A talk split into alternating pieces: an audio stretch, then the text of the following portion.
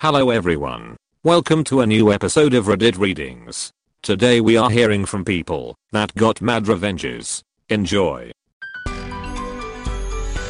Reddit Readings, episode 50. Not my revenge, but my professor against cheaters. I took the final for an engineering class this morning. Usually, one or two people will go to the bathroom during class, however for totally unknown reasons, about half of the class needed to use the restroom during the exam. Obviously, a vast majority of them were looking up the answers on their phones. This irritated me, but I just stayed focused, and barely finished, since it was a hard exam. I remembered that there was one particular problem that was only barely related to the stuff we went over in class, where part A was fairly easy, but I had no idea how to do part B.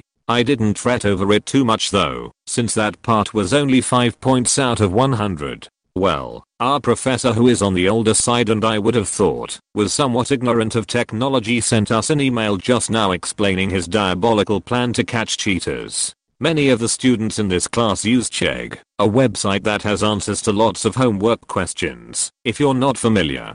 To be fair I have an account too though I only used it for studying and checking homework solutions.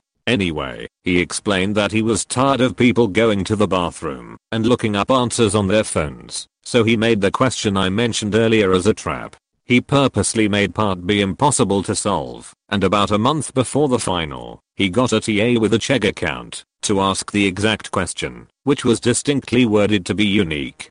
He then created his own Chegg account and answered the question with a bullshit solution that seems right at first glance, but is actually fundamentally flawed and very unlikely that someone would make the same assumptions and mistakes independently. He said that out of 99 exams, 14 of them fell for the trap and that everyone who had his wrong solution on their exam was given a zero and reported to the university for violating the academic honor pledge they signed on the front. He also sent an email to all the other professors in our department giving them the list of cheaters. Neighbor's dogs kill co-worker's cat, co-worker ruins their Christmas. Quick note, I was part of this story, but not the dealer nor receiver of the revenge. Years ago, I used to work with a receptionist in a vet clinic named Margaret. Margaret was, and still is, a very sweet 65 year old woman who had been at this practice since it was opened some 40 years ago. She always had a smile, a joke, compliments and baked goods for your birthday. She never had an unkind word to say about anyone. She was seriously one of the coolest people I had ever worked with, and she basically knew everyone. From our regular clients to our mailman's granddaughter. The only bad thing about Margaret, and this was not her fault, was that she and her family lived next to one of the trashiest nastiest families I had ever met that had two even nastier pit bulls. I'm talking nastier than shit that had been hoarded by dung beetles for years nasty. And these dogs were constantly escaping and terrorizing the neighborhood, even trying to get into her house. Margaret had asked them more than once to please keep the dogs contained, especially since she had an elderly fat cat named Smokestack, and these pits had attacked smaller animals before. The family basically told her to rot in hell, that they knew what they were doing, how dare she accuse the breed, yada yada, basically blowing her off. Margaret knew there had been reports filed against her neighbors but nothing had ever been done about it really. So she made sure to keep Smokestack in the house to keep him safe, and was very careful not to let him out. If you had been paying attention up until this point, you'll notice I'm using the word was and had regarding old smokestack. And it was as awful as you think. Three weeks before Christmas, Margaret had the day off and was in the garage with smokestack fiddling with some Christmas decorations. Unbeknownst to her, the pits next door got out and broke through the bottom of her garage door. They went right for smokestack before she could blink and started to tear the cat apart. Margaret screamed for help, and it was only when her son and husband came out with a baseball bat that they were able to free Smokestack from the jaws of these dogs. I was working this day, and will never forget, when she came in, crying harder than I had ever seen anyone cry in my life, clutching poor dying Smokestack in her arms. Her husband had to hold her, while we tried to bring Smokestack back, but we couldn't do it. It would have taken a miracle of God and then some, and he passed away, a truly crap way, to go in what should have been the golden years of his fat, cat life. Margaret sat there for a while with his mangled body, quietly crying for a while, before she finally kissed whatever part of him was still intact and stood up. She told us all, I've got a job to do, take care of him girls, and then left. We figured Margaret would take a few days off to be with family and then continue with life as normal. We figured wrong. Now when I say Margaret knew everyone, I mean everyone. Right after she left the hospital, Margaret gathered herself up and went to the police with pictures of poor Smokestack and told her story. The same police officer she had watched grow up over the last 20 years from rowdy middle schoolers she used to help babysit to the officers they were today. They were shocked to hear what had happened to their surrogate grandma and pushed her case to the front of the line. The case found itself before a judge whose daughter had gone to school with Margaret's daughter. The judge granted an emergency, dangerous animal extraction warrant to her neighbors. Of course, there was a hearing. Within two weeks which I gotta admit, was ridiculously fast. The neighbors tried to argue that their dogs weren't aggressive. They even went so far as to accuse Margaret of having it out for their family and making it all up. But their argument trickled when the dozens of dangerous animal reports were presented, and finally completely dried out when Margaret presented the surveillance video her grandson had gotten showing the dogs coming into her property and attacking poor Smokestack. The emergency extraction and humane destruction of her neighbor's dogs were granted. It was Christmas Eve when Margaret heard a knock on her door. She opened it up to see the neighbor standing there, sobbing uncontrollably. They were begging her to stop animal control, that they had these dogs, since they were puppies, how the kids would be devastated, and it would ruin Christmas, and if she could find it in her heart to give the dogs another chance. Up until this moment, the neighbors had behaved abominably. They didn't offer to fix the garage. They never apologized for trying to slander her name in court. Hell, they didn't even pay for Smokestack to be cremated. At no point had they even shown the slightest shred of remorse for what damage their dogs had done. And as the neighbors stood there, blubbering and whimpering about how this was going to ruin their Christmas, Margaret looked them straight in the eye and told them, in her calmest voice, you took away my family, so now I'm taking yours. And shut the door in their face, just as animal control pulled up onto the driveway. Margaret was not surprised as she watched the dogs get hauled into the truck and taken away. After all, it was her idea for animal control to take the dogs on Christmas Eve, a perk from having known the AC officer supervisor for years. Margaret even made sure the dogs were euthanized before the outside Christmas lights turned on that night. The family never received the remains, nor did they ever get a chance to bring another animal into their family as the father proceeded to drunk drive into a telephone pole that same night, killing him instantly. Mom went off the deep end, so CPS picked up the kids by February. And ultimately, the house foreclosed in September. Despite how traumatic Smokestack's death was, I'd like to think that, if the neighbors had shown at least some regret, Margaret might not have gone as far as she did. She is still the person to forgive and forget. Or maybe, she ultimately knew it had to be done, to push it to this point of no return before another family lost a member to these irresponsible neighbors. Either way, Thank you Margaret for making the world a little bit safer for the pets in the world. And rest in peace, Smokestack. Hopefully, I'll see you on the other side with your favorite orange sock and a can of tuna. Dad gets fired for BS reasons, plays the long game, ends up in charge, takes the extended family on a cruise. My dad had worked at the same company for almost 30 years before he was abruptly fired for complete bullshit. He was coordinating an upcoming meeting of people who had to fly in from around the country. One important participant resigned unexpectedly, so dad cancelled the meeting via email and explained why. Apparently, that counted as improperly communicating privileged information, and he was fired the next day. All this happened a week after dad's boss retired and was replaced by a new guy who wanted to cut costs. What a coincidence. This was about 10 years ago, near the height of the recession.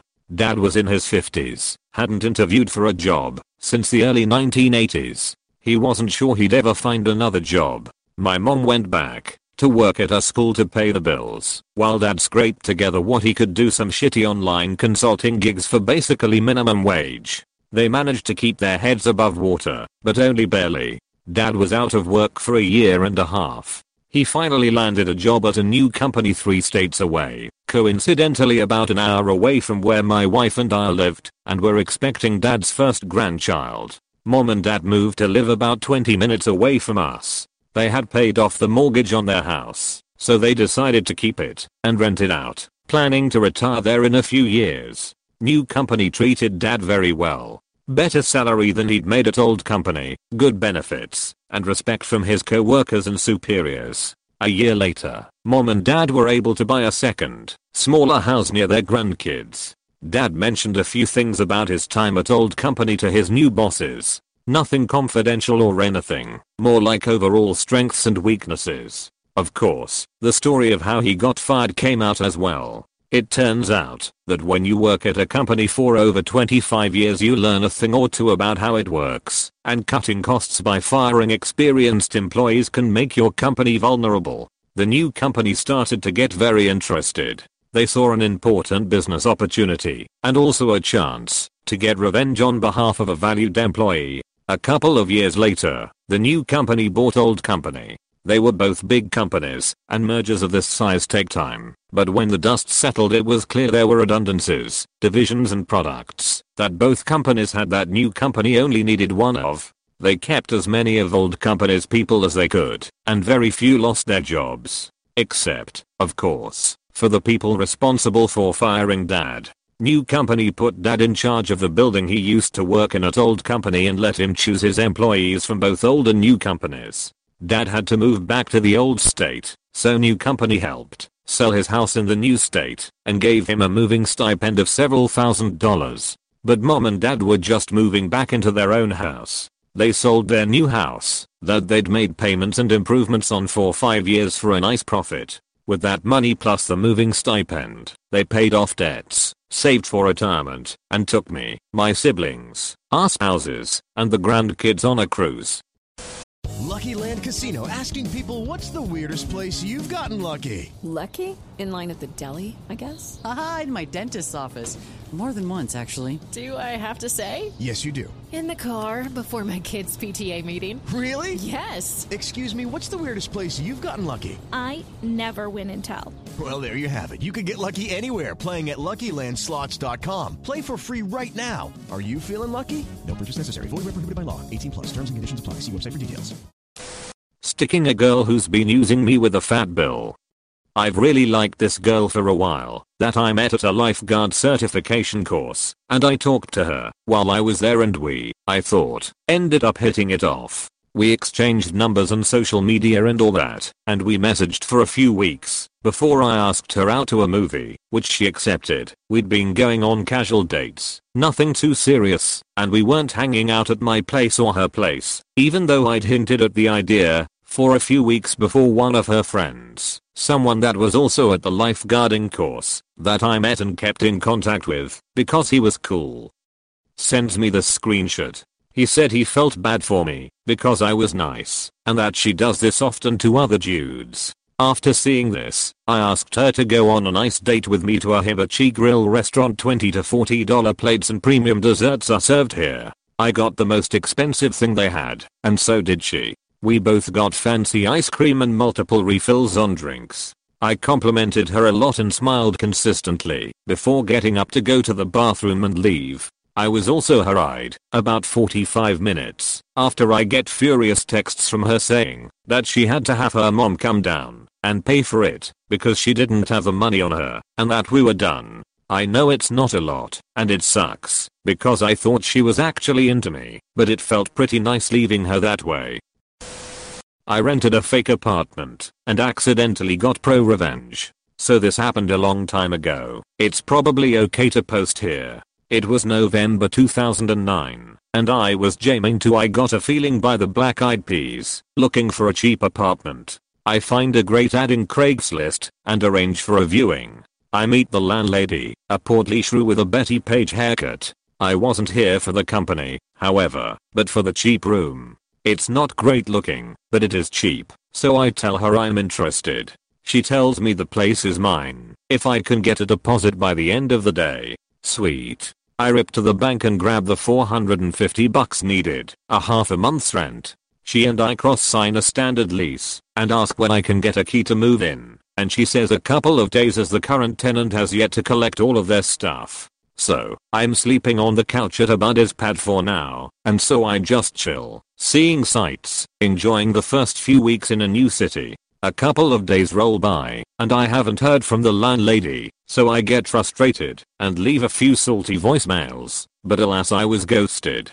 Finally, she leaves me a voicemail and says she's sorry, but she cannot rent the place to me. I start to get angry, but I'm a pretty cool customer, so I do the research find out my rights in an unfamiliar new municipality, and discover that, if someone backs out of a lease without a legal reason, the other party is entitled to double the deposit they placed. So I figure, she owes me about $900. I leave more messages and emails. Again with the ghosting, not answering the phone, no responses via email either. I get fed up. Now, I had just accepted a new job, but it didn't start until the turn of the month. I would guess it's about the third week of November 2009. I have some spare time, so I hop on the bus, buy a magazine, and sit at the bus, stop across from the rental house, and just wait and wait. For a couple of hours I waited, but man was it worth it. I see her showing the unit to another smart mark.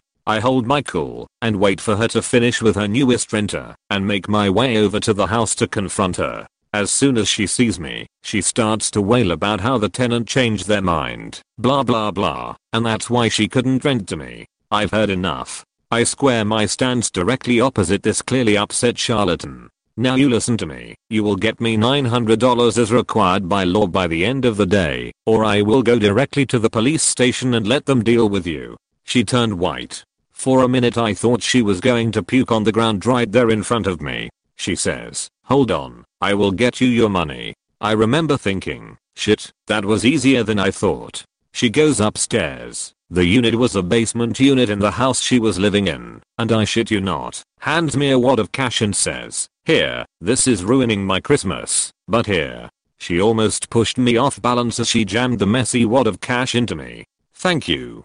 Good day, I say and take the money, count it, and walk away. I didn't turn around and look back, got on the first bus that stopped nearby heading back toward the direction of my friend's house. Not until I was home did I calm down and realize it was going to be a sweet Christmas, all thanks to a lying funny cheapskate. However, this is not the end of the revenge. About a week later, I get a phone call from a friend asking me if the lady in the news is the same crazy lady I got the double damage deposit from. I'm like what? Sure enough, it turns out this lady was running the same scam in parallel with a bunch of other victims. I'm mortified, not just because I almost got scammed, but it immediately occurs to me that the money I got was someone else's money and they are homeless for the holidays. I head right down the police station, where there is, I shit you not, a line of crying people filing reports about being scammed by this woman. I feel awful, and when it's my turn, I get to the intake officer and start to give my story.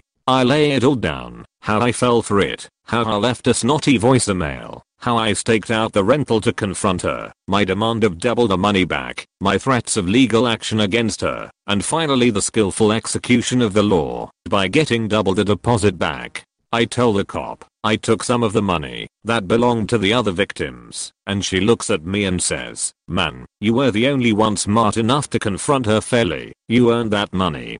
Don't worry about it. A young lady who was now homeless and desperate couldn't help but overhear, and as I'm leaving the police station, she approaches me and says, hey, did you get your money back from that bitch? To which I sheepishly reply, actually I got double my deposit from her when I threatened her with the police. The girl blinks a couple of times and finally grins, starts a slow clap, and announces to the other victim still waiting to give a statement in the lobby of the police station. This guy took her for double the damage deposit. I cringed. But then, in the most unexpected turn of events, the line of victims began applauding, I suppose with the realization that, while their money was gone, Someone had really screwed her back, and that made them happy.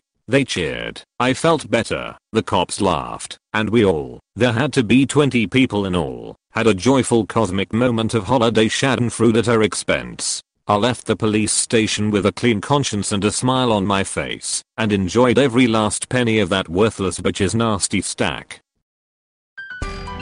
Thank you for listening to Reddit Readings. If you enjoyed this episode, consider subscribing and leaving a rating. Do you enjoy science, spooky stories, and all things paranormal? We do too. While we would love for most paranormal stories to be true, we are here to tell you that they probably aren't. But that doesn't make them any less fun to speculate about. We are the Spooky Science Sisters podcast.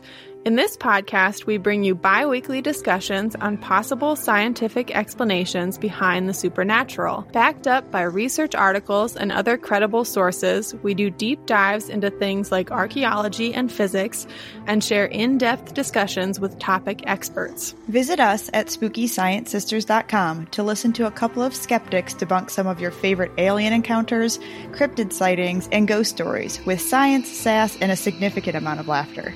Thank you and stay spooky. True terrors of horror, bizarre happenings, unexplainable events. On our podcast, Disturbed, terror takes center stage. Each episode is a journey into the darkest corners of human existence, delving into bone chilling tales of kidnappings, serial killers, maniacs, and the very essence of your worst nightmares coming to life on this weekly true horror show. Disturbed is not for the faint of heart. It's an exploration of real, unadulterated horror sourced from everyday people. Each episode is a descent into the macabre, where we narrate stories that will leave you on the edge of your seat and crawling in your skin. We navigate the disturbing narratives that lurk in the shadows offering a raw and unfiltered listen into the most terrifying aspects of the human experience. Enter at your own risk and let the unsettling tales unfold in the haunting realm of Disturbed. And remember, listeners, stay safe out there.